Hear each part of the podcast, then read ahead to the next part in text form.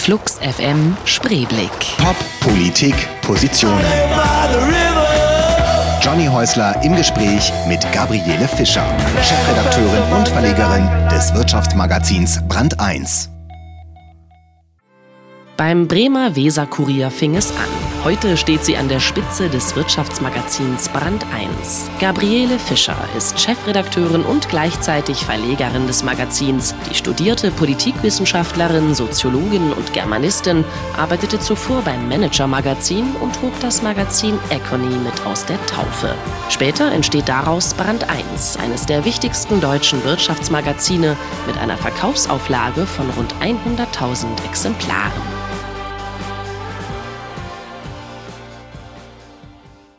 Ich weiß, dass das wahnsinnig anbiedernd klingt, was ich jetzt sage, aber es ist wirklich wahr. Seit ungefähr einem Jahrzehnt denke ich, diese Frau würde ich gerne einmal treffen und äh, mich länger und ein bisschen in Ruhe mit ihr unterhalten. Und jetzt ist dieser Traum wahr geworden. Ihr hört Flux FM Spreeblick. Mein Name ist Johnny Häusler und wir haben heute zu Gast Gabriele Fischer von Brand 1. Die wunderbaren Phoenix waren das, Listomania. Gabriele Fischer ist hier. Herzlich willkommen. Guten Tag. Ich habe mich wirklich darauf gefreut, dich mal äh, richtig zu kennen. Das, geht dir das auch so mit Leuten, deren Wirken man eine Weile verfolgt? Denkt man irgendwie, ist bestimmt total nett. Muss man unbedingt mal kennenlernen. Ja, ja, und es ist immer eine Gefahr drin. Ne? Wenn man sie kennenlernt, dann kann es dann möglicherweise vorbei sein mit dem ganz nett. Ich habe aber bisher in meinem Leben, muss ich sagen, habe ich das ganz selten erlebt, dass ich wirklich enttäuscht war. Also, und wir haben ja gerade schon eine halbe Stunde geplaudert. Ich mhm. kann sagen, ich bin überhaupt nicht enttäuscht. Wunderbar. also das können wir schon mal vorwegnehmen. Wir haben ja gerade schon ein bisschen geplaudert und waren dann auch mittendrin in diesen ganzen verschiedenen Themen. Aber fangen wir mal ein bisschen von vorne an. Mhm. Ähm, Brand 1, was nicht immer Brand 1 hieß, sondern ähm, Econy früher. Ja, ne? genau. Ähm, Gibt es jetzt aber auch schon seit 13 Jahren. 13 Jahren und ähm, ist ein Wirtschaftsmagazin. Und ich hätte nie gedacht, dass ich mal ein Wirtschaftsmagazin relativ regelmäßig lese. Ich kaufe mhm. nicht jede Ausgabe, mhm. aber relativ regelmäßig. Und äh, hättest du gedacht, dass das so lange durchhält? Am Anfang nicht. Wir hatten nach ungefähr, wir haben ja ursprünglich mal so eine Titelkonzeption gehabt, wo jeder Titel eine andere Farbe hatte und es gab diese Zweidrittel, Eindrittel Aufteilung und äh, das war davon abhängig, dass man immer unterschiedliche Farben fand und so ungefähr nach zwei Jahren standen wir vor dieser Wand und äh, ich sagte zu Mike, nee, das gefällt mir. Mike ist unser Artdirektor, Mike Marie nee, das finde ich nicht so schön. Äh, Gibt es nicht noch eine Farbe? Und er guckte mich sehr verzweifelt an und sagte, wer konnte denn ahnen, dass das so lange geht? das, das Art-Konzept irgendwie, naja, zwei, drei Jahre und dann. Äh, Mike Marie ist ziemlich wichtig für euch auch, ne? Ja, ja, ja. Der ist ein erstens mal Gründungsgesellschafter oder Gründungsmitglied. Äh, und äh, ich glaube, dass wir bei Brand 1 und auch schon bei Econi so einen Dialog zwischen äh, Gestaltung und Inhalt haben. Also nicht mhm. äh, ne, sich gegenseitig bekämpfen, was oft genug so der Fall ist. Und auch nicht, äh, der Text ist vorne und äh, die Gestaltung wandert hinterher, sondern die machen ja das Gestaltungskonzept in Köln und wir arbeiten in Hamburg. Und das ist ein Dialog, den muss man sich einfach so vorstellen. Die Kölner denken, wie sie sich ein bestimmtes Thema hm, vorstellen, werfen äh, Layouts in den Computer und schicken sie zu uns. Wir gucken uns das an und sagen, ah, das ist noch nicht ganz und dann entsteht daraus das, was wir jetzt für dieses Heft für richtig befinden. Was wahrscheinlich auch eine ziemliche Seltenheit ist. Also es ja. war vor allen Dingen als, äh, ah, wann waren das? Econy war so Ende der 90er, ne? 98, 99, ja. Okay, und als das losging, da war man als, ähm, wie soll ich das jetzt sagen, aber als... Äh, Nur zu.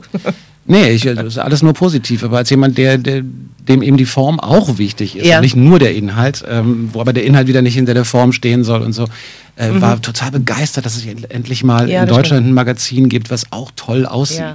Ja. Ähm, zwischendurch gab es dann eine Phase, da äh, war mir Brand 1 zu, da war es mir zu karg. Mhm. Und äh, das war dann aber, glaube ich, bei euch auch so. Und dann wurde es wieder ein bisschen aufgelockert, ja. ein bisschen interessanter gemacht. Naja, so eine lange Zeit, das haben wir ja auch nur, machen wir ja auch zum ersten Mal. Ne? 13 Jahre sind hm. ja nichts, was man äh, schon mal geübt hat. Und was wir schon auch merken, ist, du äh, entwickelst Routinen, was wir ganz furchtbar finden. Dann fangen wir an, gegen Routinen zu kämpfen. Dann hat man so das Gefühl, die Zeit ist so kalt da draußen und mhm. das muss, wir müssen darauf reagieren. Und dann hatten wir zum Beispiel, und das finde ich jetzt schon auch, ich meine, wir machen ein Wirtschaftsmagazin und irgendwie kein, äh, ne, aber äh, wir hatten dann irgendwann die Arealschrift eingeführt, was eine Schrift ist, die ein bisschen härter ist als mhm. die weiche Sabon, die wir hatten. Und wir hatten wirklich, also nicht Tausende, aber äh, 50, 60 entsetzte Leser, die uns erklärten, dass wir mit der Areal nun überhaupt nichts werden würden. Mhm. Und du hast so das Gefühl, über was man alles diskutieren kann, wenn man tatsächlich äh, versucht, ein, ein, ein Gestaltungselement Element oder eine Gestaltung zu einem wichtigen Teil von einem Magazin zu machen, das ist schon sehr aufregend, ja. Gibt es denn, da, denn da immer noch Leute, die sagen, das geht nicht oder es ist zu viel weiß, zu wenig Raum oder keine Ahnung? Also gibt es Leute, die sich äh, als Designer jedes Mal mit dem Heft auseinandersetzen? Nicht jedes Mal, aber immer wieder, wenn wir was verändern. Also mhm. Veränderung ist immer ein, äh, ein Moment, wo sich dann der eine oder andere meldet.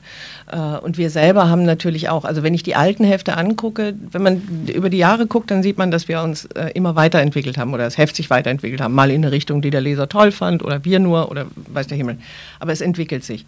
Äh, was ich auch gut finde, weil ich von Anfang an gesagt habe, ich will nie einen Relaunch machen, sondern ich habe immer mhm. das Gefühl, wenn man einen Relaunch macht, dann hat man eine Weile gepennt und dann fängt man jetzt nochmal mhm. von vorne an sondern wir wollen uns eher weiterentwickeln. Wenn ich jetzt heute mir die alten Hefte angucke, die dann doch eine ganz schöne Distanz weg sind, finde ich sie wunderschön. Das ist wirklich so. Also da ist ganz viel mehr Weißraum. Da hatten wir auch noch nicht so viele Autoren. Das muss man jetzt einfach auch mal so sehen. Ach so. Ich dachte, ich dachte, das war Absicht. Es war Absicht und es war trotzdem, also heute ist es einfach so, dass wenn wir so einen Schwerpunkt denken, dass wir überlaufen ne? vor guten Ideen und mhm. vor diesem und vor jenem. Und wir haben jetzt eigentlich einen ständigen Kampf mit der Vielfalt, aber auch mit dem Überfluss äh, während wir äh, in der Anfangszeit manchmal kämpften, dass wir noch eine Geschichte reinkriegten. Also da hatten wir zum Beispiel nie einen Stehsatz oder nie eine, eine Geschichte, die man überproduziert hat. Was ist ein Stehsatz? Stehsatz sind äh, Geschichten, die man in der aktuellen Ausgabe nicht nutzen kann und deswegen, ah, aber die okay, trotzdem noch okay, gut okay, genug verstehe. sind und die dann äh, übrig bleiben. Im Stehsatz steht dann manchmal auch, was man nicht so toll fand und deswegen mhm. erfreulicherweise nicht drucken musste. Aber für die schlimmen Zeiten, die ja immer mal wieder kommen kann, die werden aber nie gedruckt. Also äh, echte Stehsätze werden bleiben da, wo sie äh, sind im Stehsatz. Aber will sagen, manchmal denke ich darüber, also wie kriegen wir wieder mehr Weißraum ins Heft? Und das gebe ich dann auch vorher so in die Runde. Und die Kollegen sind alle begeistert, ja, wir machen mehr Freiraum, bis dann das Heft kommt. Und dann kriegen wir tolle Geschichten. Und dann haben wir das Gefühl, das können wir doch nicht machen, wir können doch diese tolle Geschichte nicht nicht drucken. Und dann haben wir doch wieder keinen Freiraum, keinen Weißraum. Das es gibt, äh, wenn man sich Brand 1 jetzt so anguckt, ich glaube, Auflage ist so um die 100.000, stimmt das? Ja was äh, für, ein, für ein Magazin, regelmäßig erscheinendes Magazin und zwar monatlich erscheinendes Magazin, nicht etwa drei oder vier Mal im Jahr nur, äh, eine absolut wunderbare mhm. Zahl ist für mhm. Deutschland. Mhm. Und ähm, mit ein bisschen Abstand könnte man denken, das ist äh, eine von nur Erfolg gekrönte Geschichte, aber wir werden mhm. sicher auch über ein paar Momente reden, in denen das alles ganz anders aussah. Erstmal aber Musik, nämlich von Raptor. Wir laden ja unsere Gäste hier immer ein, dass sie selber Musik mitbringen. Das äh, war von dir, Lucas Graham. Geschichte dazu oder einfach nur? Ich habe den, äh, ich glaube, ich habe eine Fernsehsendung gesehen und ich fand zweierlei interessant. Einmal mochte ich das, was er da machte. Ich finde diesen äh, sehr jungen, noch fast ein bisschen entpubertierenden äh, jungen Mann, der wirklich eine gute Stimme hat und gute Musik macht, das gefiel mir. Mir gefiel aber auch, dass der äh, ja mehr oder weniger aus einer Kommune kommt und trotzdem eine, äh, eine also man, man also eine, eine, Vorstellung von Wirtschaft hat und eine Vorstellung von, von Ökonomie und von dem, was er jetzt machen will, was sehr weit weg ist von dem, wo er herkommt, wo ich mir zum Beispiel oder zumindest vorgestellt habe. Er ist aufgewachsen in Christian Christiania, heißt das, ne? Äh, in, in, in, in, Dänemark, ja. Christ, Christian Sand oder so? Nee. Ja, ich glaube, ist wurscht. Also eines von diesen Super, beiden. Halb, ja, irgendwas mit Christ. Halbwissen hier. Toll. ja, genau. Es fängt mit Christ an und endet irgendwie. irgendwas mit Christian. ja, genau. Und, äh, also so klassisches Hippie-Kind eigentlich. Klassisches Hippie-Kind und äh, die Entwicklung hat mir einfach gefallen. Die Musik hat mir gefallen und der Typ hat mir gefallen. Und die Tatsache, dass, dass offensichtlich äh, eben Leute sind, die sehr, äh, also der erzählt zum Beispiel, dass seine Eltern ihn früh äh, erlaubt haben, als Kinders da in irgendwelchen Fernsehserien oder sowas mitzumachen, was mhm. ja auch nicht ganz zu den Bildern passt, Stimmt. die man von diesen Kommunen hat. Und ich mag, bin eigentlich immer begeistert, wenn ich irgendwas erfahre, was meinen Vorurteilen oder meinem äh, Halbwissen widerspricht und wo man das Gefühl hat, dass ich überrascht bin. Und ich fand das überraschend. Ich fand den jungen Mann überraschend und seine Geschichte auch. Ich finde ja, dass die, ich habe ja manchmal das Gefühl, dass so junge Bands, junge Künstler, ähm, dass die schon viel zu sehr ähm, über diese ganze Maschinerie nachdenken. Also manchmal geht mir das auf den Keks, also dass die schon mhm. alle so Businessfirmen sind und die haben eigentlich schon einen Manager, bevor die erste Aufnahme das gemacht kann gut ist. Sein, ja. Manchmal denke ich, ach, ich hätte gerne mal wieder Leute, denen das so egal ist, wobei man dann natürlich auch immer gesehen hat, wenn sie dann keine Ahnung hatten, dann sind sie auch immer auf die Klappe gefallen, ja. weil die Plattenfirma sie über den Tisch gezogen hat oder und dann, selbst ein George Michael, der dann mhm. Jahrzehnte später sagt, nee, die Sony war gemein zu mir. ich habe Milliarden Platten verkauft, aber nur wenige Millionen verdient. Ähm, Okay, aber manchmal, ja, also ja, manchmal habe ich den Eindruck, die sind schon sehr früh wirtschaftlich engagiert. Nee, aber die sind in einer anderen Zeit groß geworden. Klar. Die haben, äh, bis die 14 sind, eine ökonomische Ausbildung der Sonderklasse, wenn sie nur Werbung gucken oder in, sich im Netz hm. bewegen oder sonst irgendwie. Also ich glaube, ich weiß nicht, ich gucke mir das an, eher mit der Neugier zu gucken, was daraus wird. Und das ist ja bisweilen noch durchaus erfreulich. Also von daher.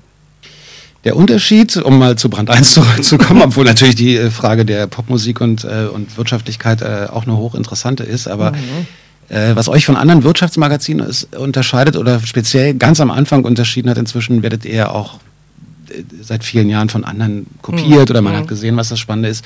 Ihr habt immer eigentlich ähm, euch eher die Personen angeguckt mhm. als das Produkt. Mhm. Das war wahrscheinlich auch eins der ersten Ziele, oder? Ich bin gar nicht so sicher, ob das der alles entscheidende Unterschied ist. Ich komme, äh, vielleicht, äh, du weißt, vom äh, Manager-Magazin. Mhm. Und Manager-Magazin hat ja auch sich mehr mit Personen beschäftigt und Wirtschaft über Personen erzählt. Das war schon in den 90ern eigentlich eine interessante Idee. Der größte Unterschied zu anderen ist der, dass das eine ist, dass wir gesagt haben, wir wollen diese Entwicklung beobachten und verstehen und nicht von vornherein verurteilen. Das ist ein großer Unterschied zu dem, mhm. was es damals an, an äh, Wirtschaftsmagazinen gab. Moment, was haben die anderen verurteilt sozusagen? Naja, äh, äh, Wirtschaftsberichterstattung war schon sehr lange Zeit ein, äh, ein, Unternehmen gucken und beschreiben, warum sie gescheitert sind oder mhm. Äh, in Interviews auch dem Vorstandsvorsitzenden nachzuweisen, dass er sein Unternehmen auch hätte besser führen mhm. können. Mhm. Okay, verstehe. Äh, während es für uns in erster Linie darum ging, zu also, sich mit der Frage auseinanderzusetzen, warum sie ihr Unternehmen so geführt haben. Mhm. Und das Zweite ist, dass wir halt von, von der Idee herkommen unsere Idee ist, dass sich äh, Industriegesellschaft, äh, auf, die ausläuft, dass wir in eine neue Form von Ökonomie kommen. Das leben und lernen wir ja alle. Das war vor zwölf Jahren mhm. äh, origineller, als es heute ist, aber das ändert ja nichts an der Tatsache, dass. Und äh, wir uns vor allen Dingen für diesen Transformationsprozess interessieren. Uns interessiert, wie sich die Welt verändert, wenn sich die Ökonomie verändert. Das ist der, der Fokus, mit dem wir äh, überall hingucken.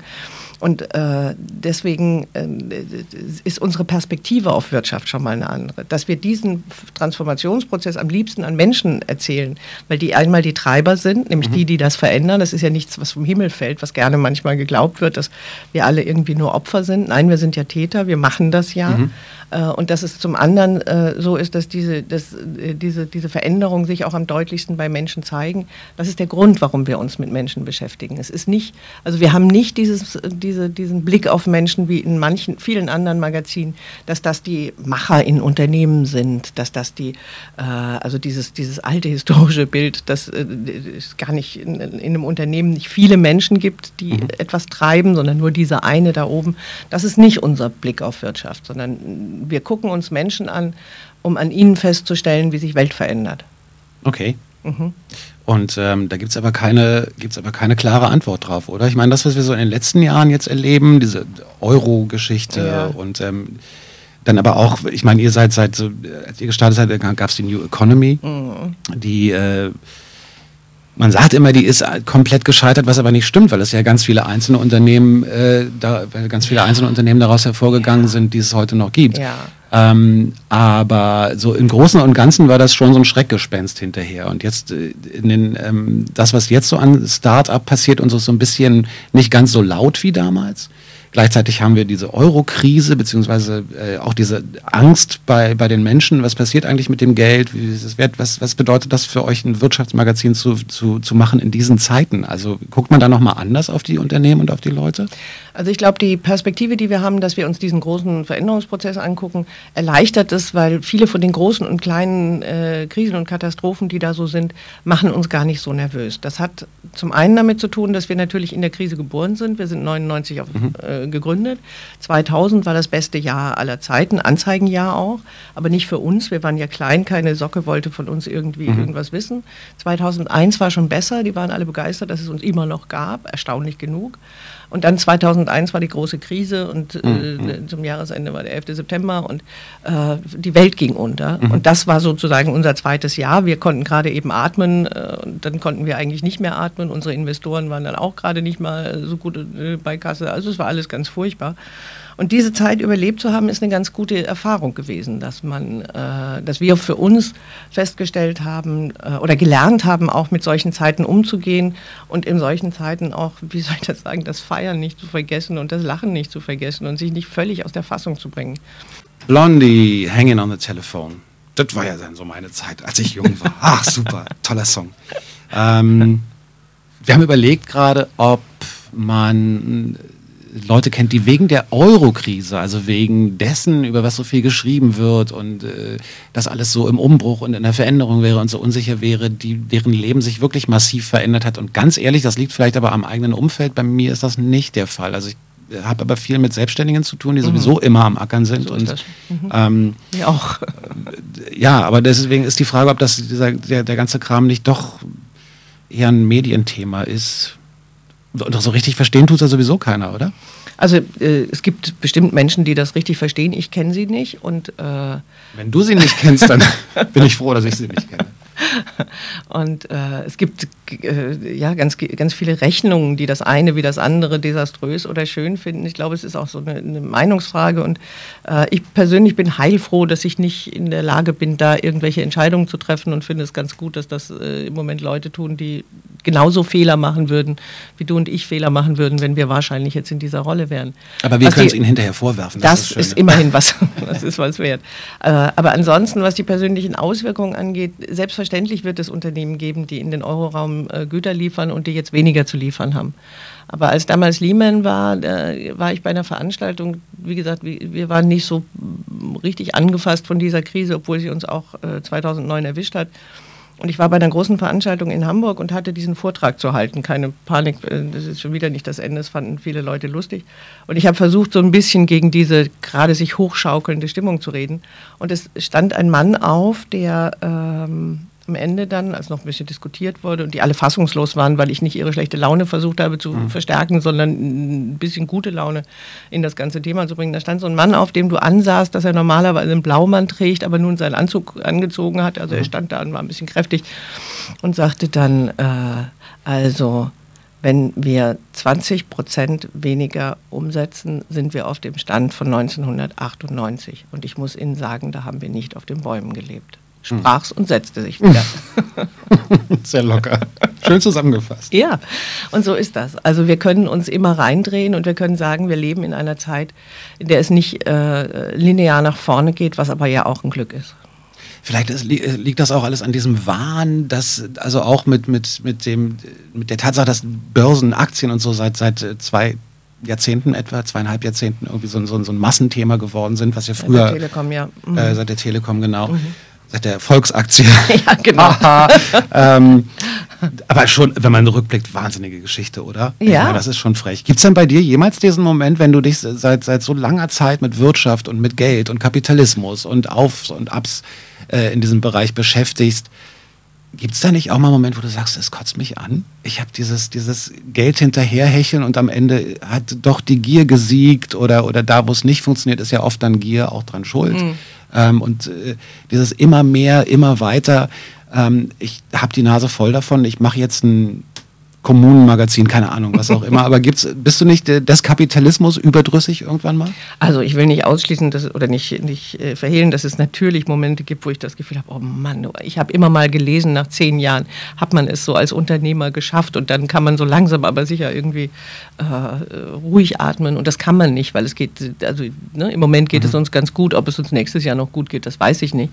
Äh, also das ist schon anstrengend. Ich persönlich, also das gibt Wochenenden, an denen du da so sitzt und das Gefühl hast, nee, nicht nochmal. Mhm. Ich weiß, auf der anderen Seite habe ich das Gefühl, dass, oder nicht habe ich das Gefühl, sondern äh, lebe ich dieses Leben sehr gern. Und ich finde die Tatsache, dass ich nicht von einem Dritten abhängig bin, dass ich äh, mich nicht, mir nicht die Verantwortung für mein Leben und das Wohlergehen an andere abgegeben habe, ist auch ein sehr, sehr, sehr gutes Gefühl. Also von daher, ja, das ist manchmal anstrengend, aber die Alternativen zu dieser Anstrengung sind nicht annähernd so attraktiv wie die Anstrengung. Du hast mal gesagt, ähm, in, in, einem der wenigen Interviews, die man findet mit dir, was ich jetzt einfach nur so sage, um diese Sendung nochmal so ein bisschen interessanter zu machen, das, was, was wir hier für Gäste haben.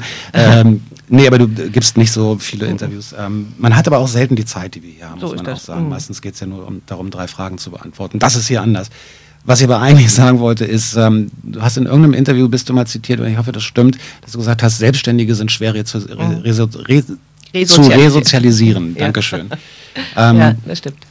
Ähm, glaubst du, du könntest noch mal in einem Unternehmen funktionieren? Nein. Also das nicht dir gehört? Nein, nein, nein. Ich glaube, das habe ich schon. Äh, Im Grunde genommen war mir das schon klar, als wir damals bei Econi eingestellt worden sind. Da hätte ich ja noch zurückgehen können. Äh, und schon da war mir klar, nach diesem einen Jahr Aufbruch und äh, was Neues probieren, mhm. wäre ich, glaube ich, sehr unglücklich geworden. Und äh, ich würde, wenn ich, also wenn Brand 1 morgen nicht mehr funktionieren würde, ähm, würde mir bestimmt irgendwas einfallen, was ich tun könnte, aber ich würde nicht gerne in einem Konzern arbeiten. Jetzt wollte ich den jungen Mann fast unterbrechen. Das darf ich natürlich nicht. Choir of Young Believers heißen die. Hollow Talk. Was wir hier nicht haben. Kein hohles Gerede mit Gabriele Fischer, sondern äh, Inhalte. Ich hatte mehrfach angekündigt, immer während die Musik lief, dass wir noch ein bisschen über Krisen reden wollen, beziehungsweise gar nicht über Krisen, sondern Scheitern ist so ein toller Begriff, finde ich. Und wir mhm. müssen, ähm, ich rede gerne mit den Gästen, die hier sind, übers Scheitern, weil ähm, ich habe immer den Eindruck, es ist so ein Tabuthema. Ähm, das, äh, nö, bei dir sicher nicht, bei uns auch nicht, ähm, aber äh, es gibt so immer diese, ich habe den Eindruck, dass es schon so ein deutsches Phänomen ist, dass man jemanden, der scheitert, entweder hat man da selber so eine Angst vor oder man lacht auch gerne mal drüber, hat nicht geklappt und so. Ähm, ihr hattet aber auch schon auch eine harte Zeit, mal abgesehen mhm. vom Anfang, also Econy, mhm. was dann, ich weiß gar nicht mehr, wie die Geschichte genau ging. Der Verlag wollte es dann anders machen als ihr oder irgendwie so war das. Ich wollte es gar nicht mehr machen. Oder gar nicht mehr. Noch schlimmer. ja. ähm, und dann habt ihr, also zu dem Zeitpunkt wart ihr ja auch noch ganz jung und da hätte man, habe ich echt gedacht, boah, jetzt ist schon wieder ein neuer Name mhm. und nochmal neu starten. Mhm. Das war hart, oder? Ja. Also ich würde sagen, die ersten sechs, sieben Jahre waren tatsächlich so ein, so ein Auf und Ab. Wir, wie gesagt, waren als Tochter von Manager Magazin gegründet. Nach sieben Monaten, nach der zweiten Ausgabe, haben sie uns eingestellt. Wir haben dann gefunden, was für eine bescheuerte Idee und haben dann alleine weitergemacht. Äh, haben Heute dann, hat man ja nur noch drei, oder? Das Heute, Magazin rauskommt, ja. Nach drei Ausgaben sind die plötzlich weg, wo ich so dachte, ach, hat eigentlich ganz hübsch angefangen. Aber wir waren zwei, wir waren schon stilbildend ein bisschen, hm. das sollte man nicht verhehlen. Und dann äh, waren wir nach zwei Ausgaben wiederum nach zwei pleite. Und dann haben wir uns in letzter Sekunde an einen mittelständischen Verlag verkauft, der uns von Anfang bis Ende nicht verstanden hat. Der eigentlich mhm. dachte, er hat uns jetzt gekauft, nun machen wir, was er will. Das hatte, ging aber nicht mehr. Wir waren ja die Helden und es war doch alles ganz toll. Eigentlich, also ein bisschen anstrengend, aber egal. Dann haben wir uns vier Ausgaben lang geprügelt und nach vier Ausgaben getrennt. Und dann hatten wir Investoren gefunden, um mit ihnen Brand 1 zu gründen. Dann haben wir ganz toll angefangen, dann ist die Krise gekommen, dann waren unsere Investoren leider Gottes nicht mehr in der Lage, uns so mit Geld zu unterstützen, wie das geplant war. Dann haben wir fünf Jahre lang Geld gesammelt und eigentlich immer nicht gewusst, ob die nächste Ausgabe noch zu finanzieren ist oder ob wir möglicherweise jetzt die letzte Ausgabe machen. Äh, das ist jetzt auch schon wieder sieben Jahre her, man mag mhm. das, oder fünf, naja, fünf, sechs Jahre her, also das ist äh, lange her. Äh, aber das Interessante an diesen Krisenzeiten ist ja, dass ich finde, wenn man, in, wenn man drin steckt, natürlich hast du blöde Nächte und es ist, ne, aber äh, es, es, es, hört sich im, im, im Nachhinein immer schlimmer an, als es dann tatsächlich ist. Tatsächlich bist du am Arbeiten, bist du am Hecheln, bist du am Machen, bist du am Rackern äh, weißt du im, im, Rückblick nicht mehr, wo hast du eigentlich jetzt so viel Energie her gehabt. Aber du hast sie, du hast ja auch gar keine Alternative. Die Leute haben mich immer gefragt, warum äh, ich das mache. Und ich meine, die Alternative wäre mit doch deutlich mehr, als ich in meinem Restleben noch zusammen verdienen kann, an Schulden äh, in die Pleite zu gehen. Ich meine, da mhm. läufst du natürlich weiter, das ist ja gar keine Frage. Aber weil du das vorhin mit dem Scheitern gesagt hast, also Scheitern war für uns immer durchaus eine Option. Allerdings ähm, also es hätte uns passieren können, wir wussten nicht, ob wir das überstehen. Ähm, es gab zwei Haltungen von mir dazu. Die eine Haltung ist die, dass ich es nicht schlimm finde zu scheitern. Mhm. Und äh, auch wenn Journalisten mich gefragt haben, ob mir das noch lange gut geht und ich gesagt, also nee, was wäre, wenn das schief ginge? Und ich dann immer gesagt habe, Leute, dann hätte ich die sieben geilsten Jahre meines Lebens hinter mich mhm. gebracht. Mhm. Also das muss man jetzt einfach mal sehen. Ich hätte das ja nicht erlebt, wenn ich mich das nicht getraut hätte. Äh, aber das Zweite ist, dass äh, ich nicht wollte, dass dieses Wort, wir schaffen es nicht, in die, in die Organisation eintritt, also und in das Team, zu den Leuten geht, dass die mhm. das Gefühl haben, wir wissen nicht, ob wir es schaffen. Und die Kollegen zumindest beschreiben das immer so, dass von meiner Stimmung und von der Art, wie ich optimistisch und fröhlich äh, durch die Redaktion ging, eben viel von der Stimmung der Leute abhing. Und das kann leicht kippen. Das kann plötzlich, wenn, wenn du das Gefühl hast, du hast jetzt schon mal den Insolvenzberater gefragt, wie es mhm. denn weitergeht, mhm. wenn es denn weit nicht weitergeht, dass das äh, an Stimmung überschlägt. Und die, die, zweite, die zweite Geschichte zum Thema Scheitern ist, ich glaube, dass wir anfangen sollten, darüber zu reden, wie leicht es in Deutschland geworden ist, auch über das Scheitern zu reden. Wir müssen es, also wir, wir, wir kolportieren die, äh, die, die, die, die schlechten Meinungen von den 90ern oder auch von den 80ern. Wir haben 19, 2001 ganz viele Pleiten in Deutschland gehabt. Ich mhm. kenne keinen äh, der halbwegs, also der, der damals, der nicht längst wieder was Neues macht. Tolle Sachen, kleine Sachen von der Bibliothek, äh, von, von, von der kleinen Bücherei bis zum eigenen Unternehmen wieder. Äh, wir haben so viel gelernt in dieser Zeit und äh, was ich bei den, also wenn es überhaupt etwas gibt, was ich schwierig finde, ist, äh, dass wir nicht bereit sind, solche Veränderungen zu sehen und zu lernen. Wir haben schon ganz viel gelernt. Wir können mit Gescheiterten umgehen. Sie können heute, äh, ich weiß jetzt nicht, ob Sie sich unbedingt bei einem Großunternehmen bewerben können und äh, sagen, dass Sie schon zwei Firmen in die Grütze gefahren haben. Das ist möglicherweise ein Ausschlusskriterium, aber vielleicht ist das sowieso die bessere Idee, da nicht hinzugehen. Das stimmt. Wobei ja. eigentlich ja man eigentlich Leute, die schon mal irgendwie so durch so eine Phase gegangen ja. sind äh, und wirklich den Karren aus dem Dreck ziehen mussten. Ich meine, gut brauchen könnte. Erfolgreich klar. sein kann jeder. Also ist, ist jetzt ein doofer Satz, aber ich meine, ja, wenn ich, wenn, weiß ich nicht, die Rolling Stones managen, ist vielleicht jetzt nicht außer äh, von den Personen abhängig, aber jetzt die besten Konzerte für die raussuchen, ist vielleicht nicht ganz so schwer wie eine äh, junge Band erstmal groß machen. Das ist wohl wahr. So, und insofern, ähm, die schwierigeren Aufgaben sind natürlich oft die, die dann mit, den, ja.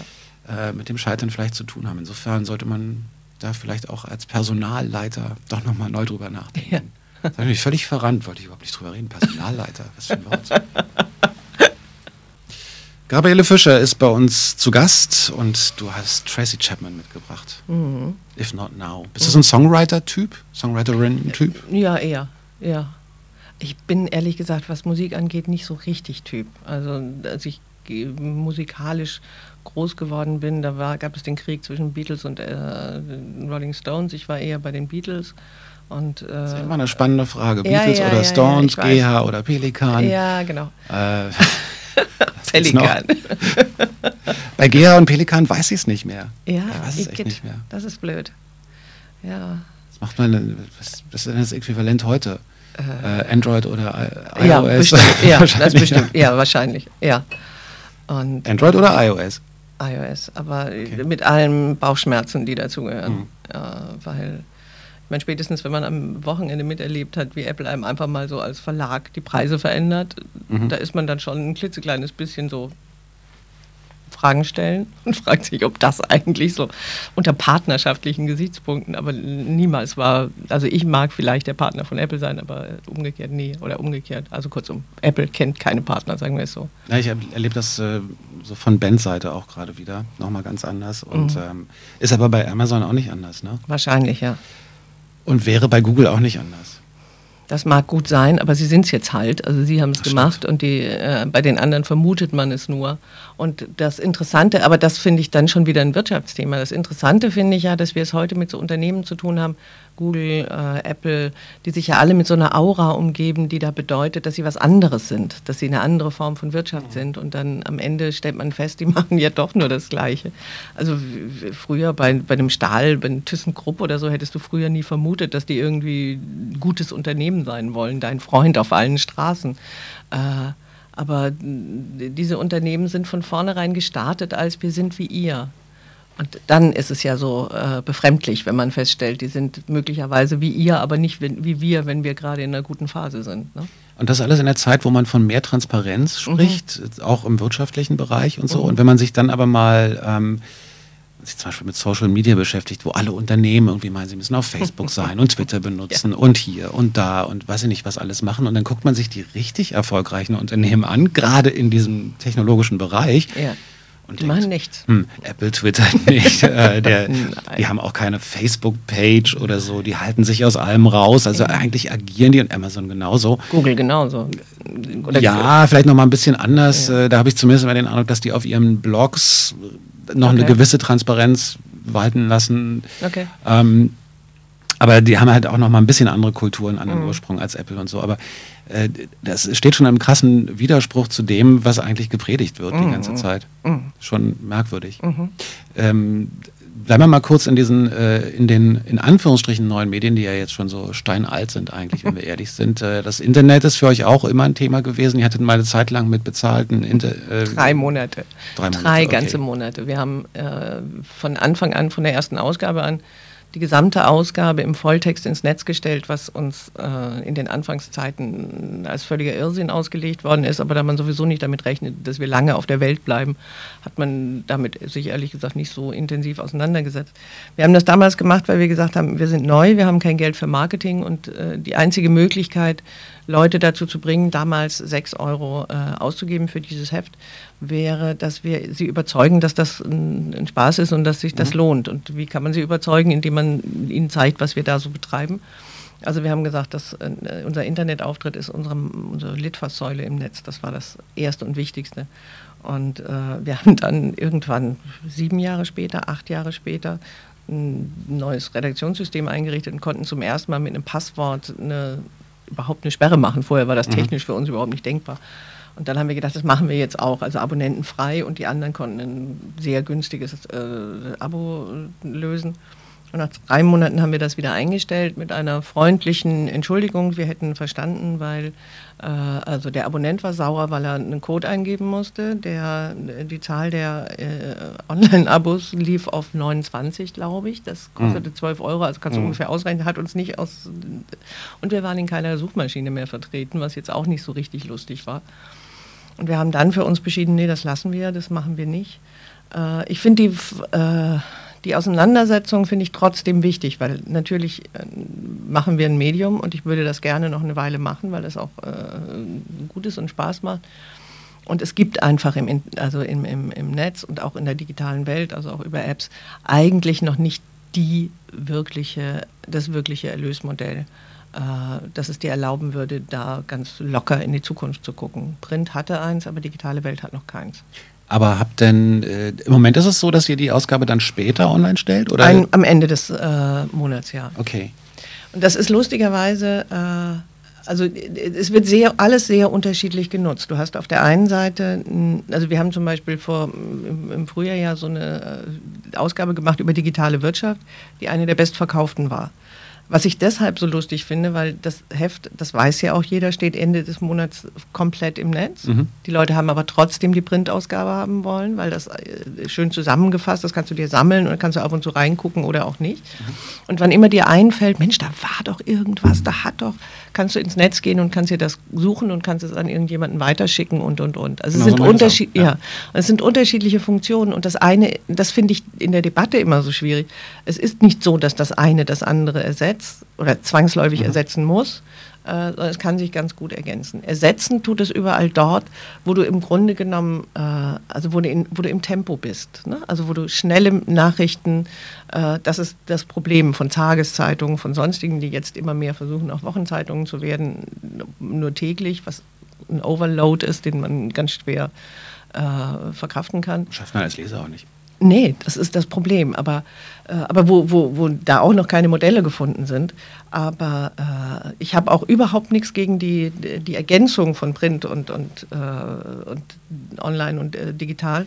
Das Problem ist nur, in dem Moment, wo der, dein, äh, dein Leser ganz ins Netz abwandert, leben wir in einer Welt, in der wir es noch, das wird sich ändern in den nächsten zehn Jahren, aber da muss uns wirklich noch was einfallen. Es, ist, es fängt damit an, dass du zum Beispiel in den App-Ausgaben kaum Anzeigen findest. Und Anzeigen sind immer noch ein großer Teil des Erlösmodells. Also von daher. Gabriele Fischer ist zu Gast von Brand 1, Chefin von Brand 1. Ähm, du sagst immer wir. Mhm. Du sagst nie ich. Nee, ich mache das ja auch nicht.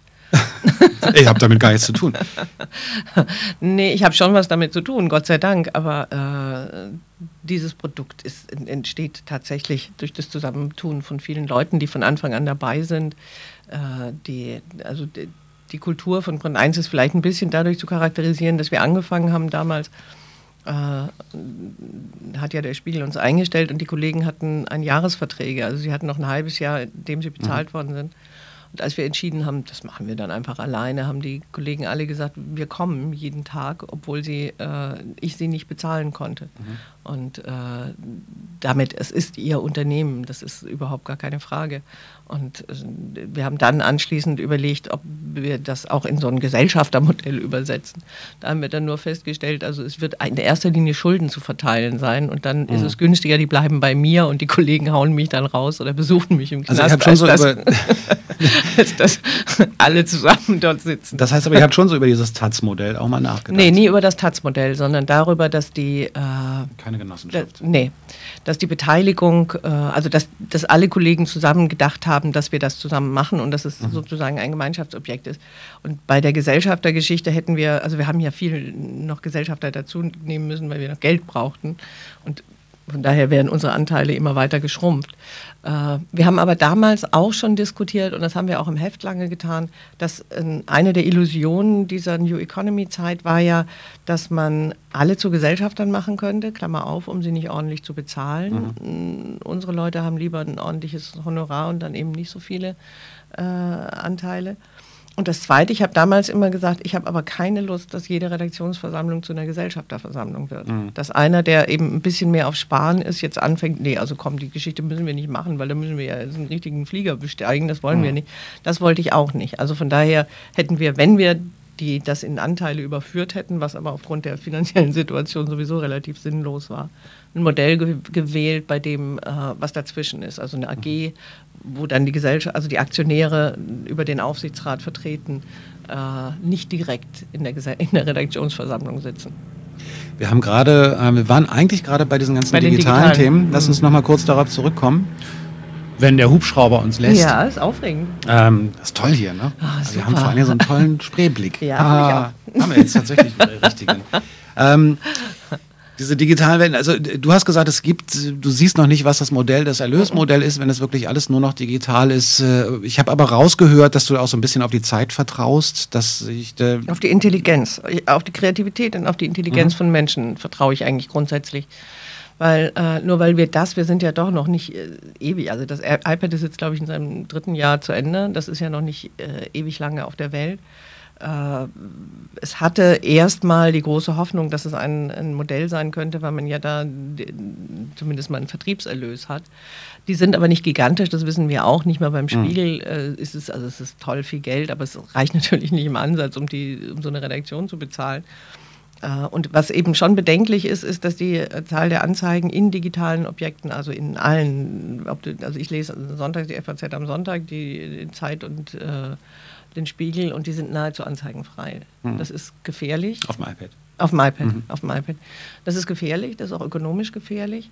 Und äh, die Schwierigkeit ist eben, dass wir es in dieser digitalen Welt mit völlig neuen äh, Anzeigenplatzanbietern zu tun haben und das ein völlig anderer Markt ist. Also Google bietet Anzeigenplatz an und ist der größte Anzeigenverkäufer im Netz. Mhm. Aber auch jeder, der irgendeine dolle, wunderbare äh, App oder auch äh, Online-Idee hat, hofft ja auf Finanzierung durch Werbung. Und äh, ich bin die ganze Zeit, also ich habe noch keinen, keinen ich finde ja, das ist ja das Tolle auch an dieser Zeit, man muss nicht für alles sofort Lösungen haben. Das ist ja schon mal was wert, wenn man eine Frage hat. Und äh, ich habe die Frage schon, die da bedeutet, gibt es noch irgendein anderes, ein anderes Modell abseits der Werbefinanzierung und abseits der Kulturflatrate, deren Fan ich alleine deshalb nicht bin, weil sie eine Bürokratie hervorbringen möchte, deren Freund ich grundsätzlich nicht bin. Ich, ähm, ja, diskutiere ich auch genauso. Ich glaube, wenn man sich über die GEMA aufregt und dann für ja. eine Kulturflatrate ja. ist, hat man keine Ahnung, glaube ich, was da auf uns zukommt. Ja. Also glaube ich. Ja. Ich kann auch falsch liegen, aber. Seite, ja. Aber ähm, es gibt ja auch noch die Möglichkeit, also ich, ich weiß gar nicht, wie teilen sich das auf bei einem gedruckten Heft, ähm, Verkaufspreis und mhm. äh, Werbung, Einnahmen ungefähr. Ist das äh, 70, 30 oder so? 30 bei Verkaufspreis? ja, bei den äh, meisten anderen Magazinen unserer Auflagenstärke und unserer Kategorie, so mhm. ist es zwischen 80-20 und 70-30. Okay. Wir haben 50-50. Mhm. Dafür, äh, das hat unter anderem damit zu tun, dass wir äh, unseren Abonnenten keine Prämien zahlen. Das mhm. ist ja das, das, Anze also das, das Magazinmodell war ja lange auch so, dass du versuchtest, mit jeder Kraft Leser zu kriegen, egal ob die Geld dafür bezahlt haben oder nicht, weil du die Leser wiederum als Argument für Anzeigenkunden mhm. hattest. Das kippt gerade auch im, im äh, Printmarkt, funktioniert aber trotzdem noch besser wir haben das von Anfang an nicht mitgemacht. Am Anfang nicht, weil wir so schlau waren, sondern weil wir überhaupt kein Geld für eine Prämie hatten. Also von daher, dann hatten wir irgendwann, Keine hätten wir zumindest eine Kerze oder einen Toaster. Ja, Toaster vielleicht, möglicherweise. Das war von der Redaktion selbst gerollte Kerzen. äh, machen können, aber das, äh, da hatten wir dann schon 10.000 Abonnenten und hatten dann das Gefühl, wenn wir jetzt den nächsten Abonnenten Kerzen, selbstgerollte Kerzen geben, dann sind die ersten 10.000, die uns geholfen haben in Zeiten, in denen uns keiner kannte, äh, beleidigt, das wollten wir auch nicht. Und jetzt mittlerweile ist es, glaube ich, ein echter Vorteil, dass wir das nicht tun. Erstens mal, weil wir tatsächlich die Vertriebserlöse in der Kasse haben und die anderen Verlage würden eigentlich auch ganz gerne mal wieder Vertriebserlöse haben und sich von diesem Modell verabschieden. Foxes, haben wir gehört. Ich bin immer fasziniert, dass es immer noch Bands gibt, die sich neue Bandnamen ausdenken können. Und manchmal auch so ganz doof, zum Beispiel The Drums. Wer wäre darauf gekommen? Das ist vor, weiß ich nicht, die sind ja jetzt auch noch gar nicht so alt, aber The Drums, da habe ich immer gedacht, wieso ist noch niemand auf die Idee gekommen, sich The Drums zu nennen? Und dann kommt jemand nach 800 gefühlten Popmusikjahren und findet einen Namen, der total auf der Hand liegt, aber den es so in der Form noch nicht gab. Ähm, wir reden aber gar nicht über Musik, wir reden über Wirtschaft bzw. über Brand 1. Wir sind bei den Print- und Digitalmedien gelandet und wie man damit überleben kann kann oder vielleicht auch nicht oder vielleicht doch. Ähm, Leistungsschutzrecht ist ja so eine Diskussion, die gerade, ja, entschuldige, ich muss dich kurz darauf ansprechen. Wir können das schnell abhaken, ja, wenn du willst. Ja. Ähm, aber ich frage mich ja die ganze Zeit bei den, bei den Medien, die äh, sich so gerne mit Google anlegen wollen und sagen, äh, die sollen dafür bezahlen, dass sie ihre Inhalte verlinken. Das ist jetzt die ganz kurze Version. Mhm. Warum schließen sie nicht Google gleich aus einfach? Mhm. Dann ist das Thema doch erledigt, oder? Ich warte eigentlich darauf, dass Google das tut Google hat es nicht nötig, was zu tun, weil ich meine, ich glaube, ja. dass es, also ich glaube nicht, dass man jetzt bei Google so richtig zittert davor, dass das äh, jetzt irgendwie weitergeht.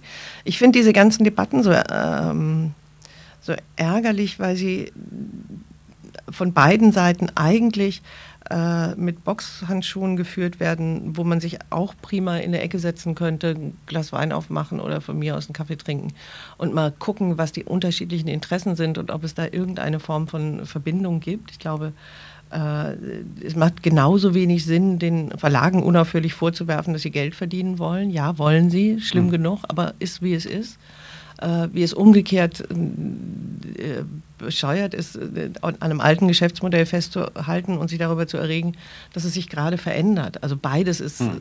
irgendwie albern. Und äh, ich finde diese Leistungsschutzrechtsdebatte genauso äh, schwierig wie die, wie die Urheberrechtsdebatte, bei der ich einfach denke, mh, hm, Selbstverständlich möchte ich, dass äh, unsere Autoren und äh, Musik, Musiker mhm. wie ihr oder sonst irgendwie, dass die leben können von, äh, von dem, was sie da betreiben. Und da muss man irgendeine Form von Ausgleich suchen und äh, darüber muss man reden. Aber man darf das nicht weder mit dem Anwalt tun, noch darf man das äh, einfach indem man sich gegenseitig auf den Kopf haut, sondern es ist ein Dialogthema. Das ist eins, bei dem beide Seiten akzeptieren müssen, dass der andere ein Lebensrecht hat. Und es gibt wieder ähm, die Forderung nach Kreativität wahrscheinlich. Ich glaube auch, da muss man ja, einfach, einfach sagen, richtig, ja. richtig überlegen, ja. was, was kann man machen. Ja. Ähm, und, und, auch in manchen Teilen ein bisschen von der Verbissenheit runternehmen. Ne? Mhm. Also wir haben das ja bei uns auch, dann wird der Brand 1 auf irgendwelchen Tauschbörsen gehandelt und äh, nee, das finde ich doof, aber äh, ich meine, deswegen werde ich keinen Anwalt beschäftigen, sondern wir sprechen dann in aller Regel mit denen und dann tun sie es auch wieder runter und dann mhm. erscheint das auf der nächsten, dann hat man was damit zu tun und ja, nein, aber ich würde jetzt nicht panisch werden, so nach dem Motto, äh, ne, was können wir machen, können wir irgendwie einen Stacheldrahtzaun um unsere Seite machen und äh, ich denke, man muss gucken. Also das ist so eine Zeit der Bewegung. Wir haben gesagt, wir verändern uns gerade, Wirtschaft verändert sich und jeder Veränderungsprozess ist einer, wo man noch nicht weiß, wie die Lösung morgen aussieht. Und das gilt für diese beiden Fragen ganz bestimmt. Ich glaube, der Unterschied ist zwischen den Leuten, denen das Angst macht, diese mhm. Tatsache, dass man nicht weiß, wie das morgen aussieht, und denen, die es als Herausforderung und ähm, Aufregung verspüren und eine Neugier darauf haben, zu denen du schon eher gehörst. Ja, ja, ja. Es ist eine neue, also es ist ja, also ich finde, es ist eine der, ich habe jetzt doch schon einige Dekaden hinter mich gebracht, eine der aufregendsten Zeiten. Das mhm. kann man nicht sagen. Es geht unendlich schnell und dass alle Entwicklungen in dieser Zeit nun zu beklatschen sind und alles toll ist, das wäre nun auch relativ albern. Also es gibt auch Sachen, die ich dann nicht so lustig finde oder wo ich mich ärgere oder auch nicht. Äh, aber wo ich dann denke, das gehört zu dieser Zeit. So oder so äh, finde ich die Möglichkeiten, die man heute hat, die Möglichkeiten auch sich selbstständig zu machen, die Möglichkeiten äh, mit seinen Ideen plötzlich was zu schaffen, wofür man vor 30 Jahren noch nicht mehr träumen konnte, ganz großartig. Ihr habt euch auch ähm, mehrfach mit dem Thema Grundeinkommen auseinandergesetzt. Ja. Du hast gerade gesagt, Kulturflatrate hältst du für Quatsch, weil mhm. viel zu viel Bürokratie. Ähm, Grundeinkommen, Alternative zum derzeitigen System? Am Grundeinkommen ist natürlich das erste hundertmal charmantere, dass äh, es einen Abbau von Bürokratie zur mhm. Folge mhm. hat. Weil ich meine, wenn man sich vorstellt, wie viele Menschen sich nicht mehr mit der Frage beschäftigen müssten, ob ein Hartz IV, äh, zwei Hartz IV Empfänger möglicherweise miteinander ins Bett gehen oder nicht, äh, das hätte ich schon eine Menge an mhm. positiven Effekten. Das viel Wichtigere finde ich, ähm, ich glaube tatsächlich, dass es Menschen freier macht, wenn sie, und dass sie ihnen auch Möglichkeiten eröffnet, wenn man ihnen eine Möglichkeit gibt, nicht ganz tief zu fallen. Das Lustige ist, das haben wir längst. Hartz IV ist auch eine Möglichkeit, also ist eine Form von Grundeinkommen.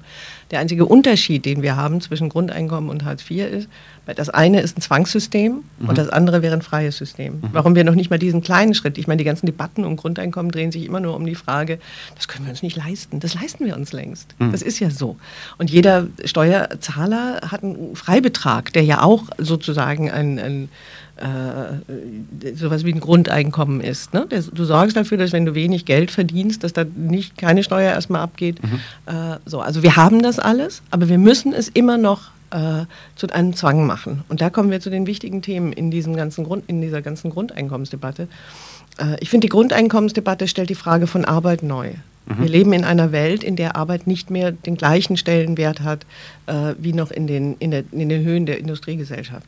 Vieles von dem, was wir heute tun, äh, würde man in den 80ern gar nicht Arbeit genannt haben. Mhm. Und äh, also was du machst, ist das Arbeit? Oder was ich tue, ist das Arbeit? Ich meine, ist Arbeit nur, wenn du Geld dafür kriegst? Oder wenn es keinen Spaß macht? Oder wenn es keinen Spaß mhm. macht?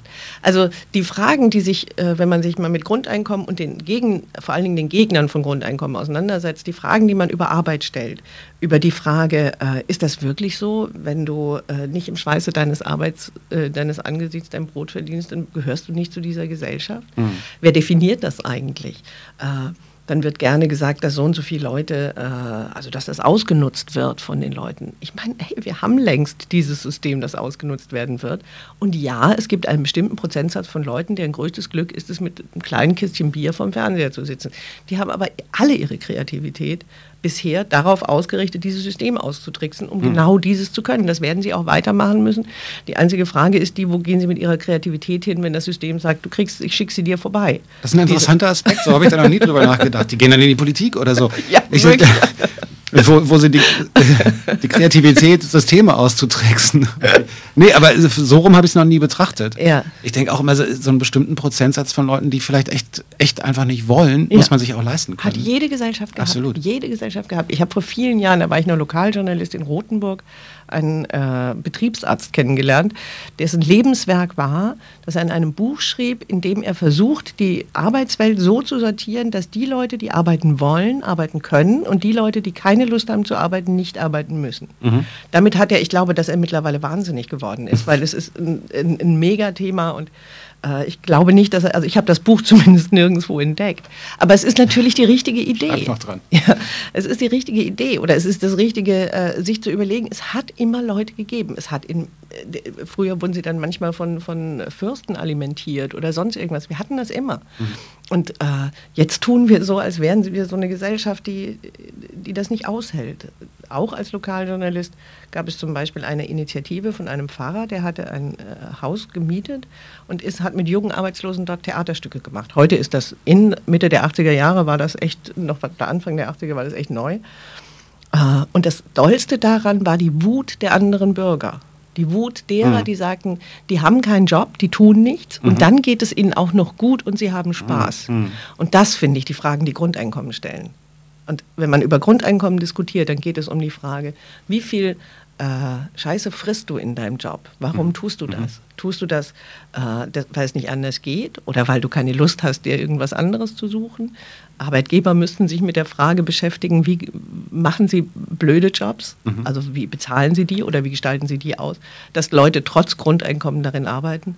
Also es ist sozusagen so ein Vehikel, um, um wirklich die, das ganze Thema Arbeit neu zu denken. Und das gehört auch zu den vielen Veränderungsprozessen, in denen wir sind. Arbeitswelt wird in zehn Jahren nicht mehr sein wie heute. Das ist eine philosophische Frage an ganz vielen Stellen. Ja. Und ähm, ich habe mich nur immer gefragt, wäre es denn nicht so, dass wenn wenn alle das gleiche Grundeinkommen haben, dass das dann quasi das neue Null ist?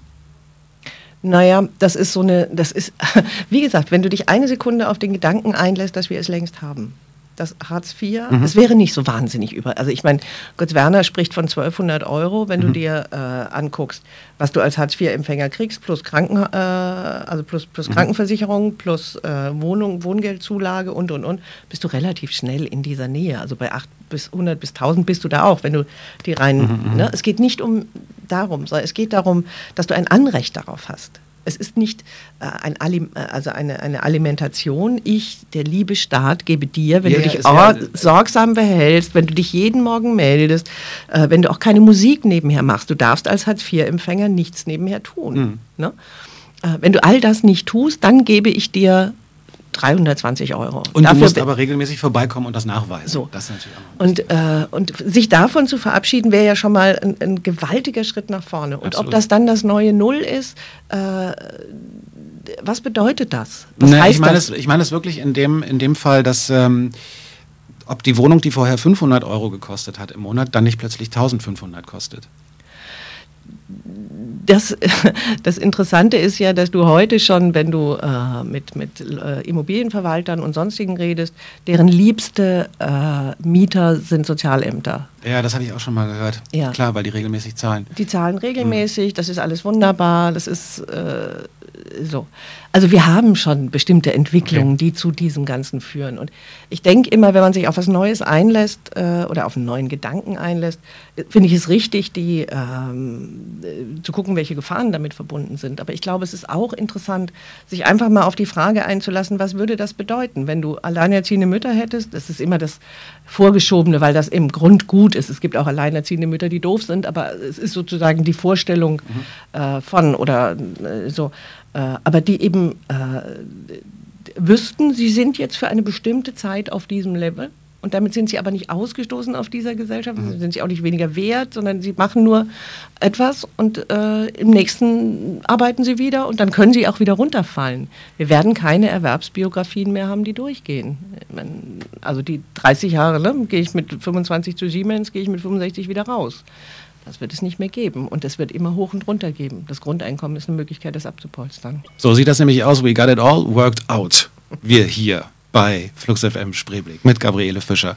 Ähm, du hast äh, vorhin schon so ein bisschen gesagt, dass du eigentlich, dass, äh, du bist für die Motivation wichtig gewesen, gerade in diesen Krisenzeiten, fürs Team, für, für alle Leute, die dabei waren und äh, die waren froh, dass du halt ähm, dass, dass du optimistisch mhm. äh, durch die Redaktion gegangen bist.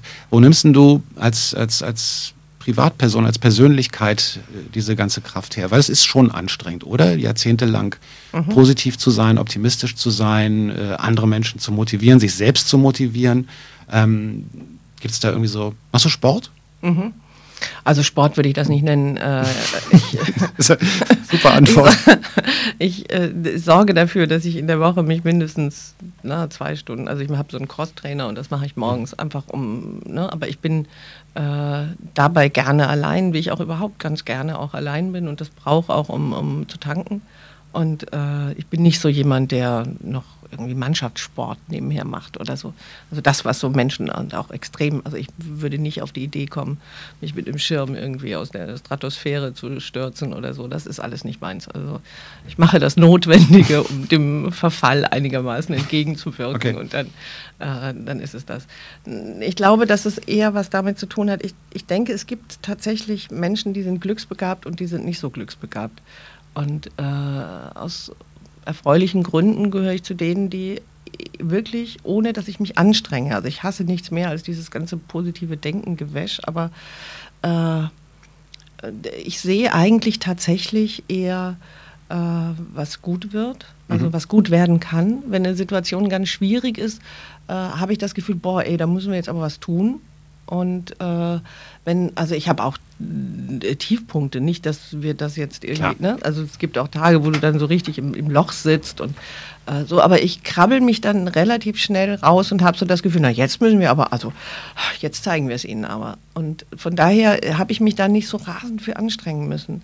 Ich finde auch, Wolf und ich, Wolf Lotter, äh, auch bei Brand 1, unser Autor, der, äh, wir, wir, lachen manchmal darüber, dass wir so in der Zeit groß geworden sind, in dem man mehr oder weniger ständig starb. Also ich versaftete, als ich äh, irgendwie 21 äh, oder 18 war und äh, dann starb der Wald, dann starben wir. Und so hatte man so das Gefühl, das ist, äh, eine Katastrophe jagt die, ne, jagt die nächste. Und man wird dann so ein bisschen krisenresistent und hat so das Gefühl, okay, die ersten drei tödlichen äh, Bedrohungen hat man überlebt. Man neigt dann so dazu, irgendwie sich zu fragen, was ist denn jetzt mit dem Waldsterben? Und so. Äh, ja, ich will das überhaupt nicht, nicht nein, nein, oder man. Man klingt dann schnell zynisch, aber... Nee, nee, ich, ich meine das gar nicht zynisch, sondern ich meine es einfach so ein äh, freut euch auch des Lebens. Also mhm. ich finde Spaß und Freuen und schwierige Zeiten haben, also alle unsere allerschwierigsten Zeiten waren eigentlich äh, immer auch von Festen begleitet. Ne? Also als es uns schlecht ging, haben wir jede Produktion mit einem Fest beendet. Okay äh, weil wir nicht wussten, ob es die letzte ist. Das machen wir jetzt nicht mehr, sondern äh, wir trinken dann ab und zu noch ein Glas Wein, aber das hat nicht mehr diese Dimensionen von früher. Äh, aber ich finde, sich auf Zukunft freuen, ich meine, es nützt ja nichts, wenn man sie fürchtet. Sie kommt ja eh, das ist ja nicht genau, hilfreich genau, in irgendeiner Form. Äh, das ist mir, glaube ich, irgendwie Gene, keine Ahnung.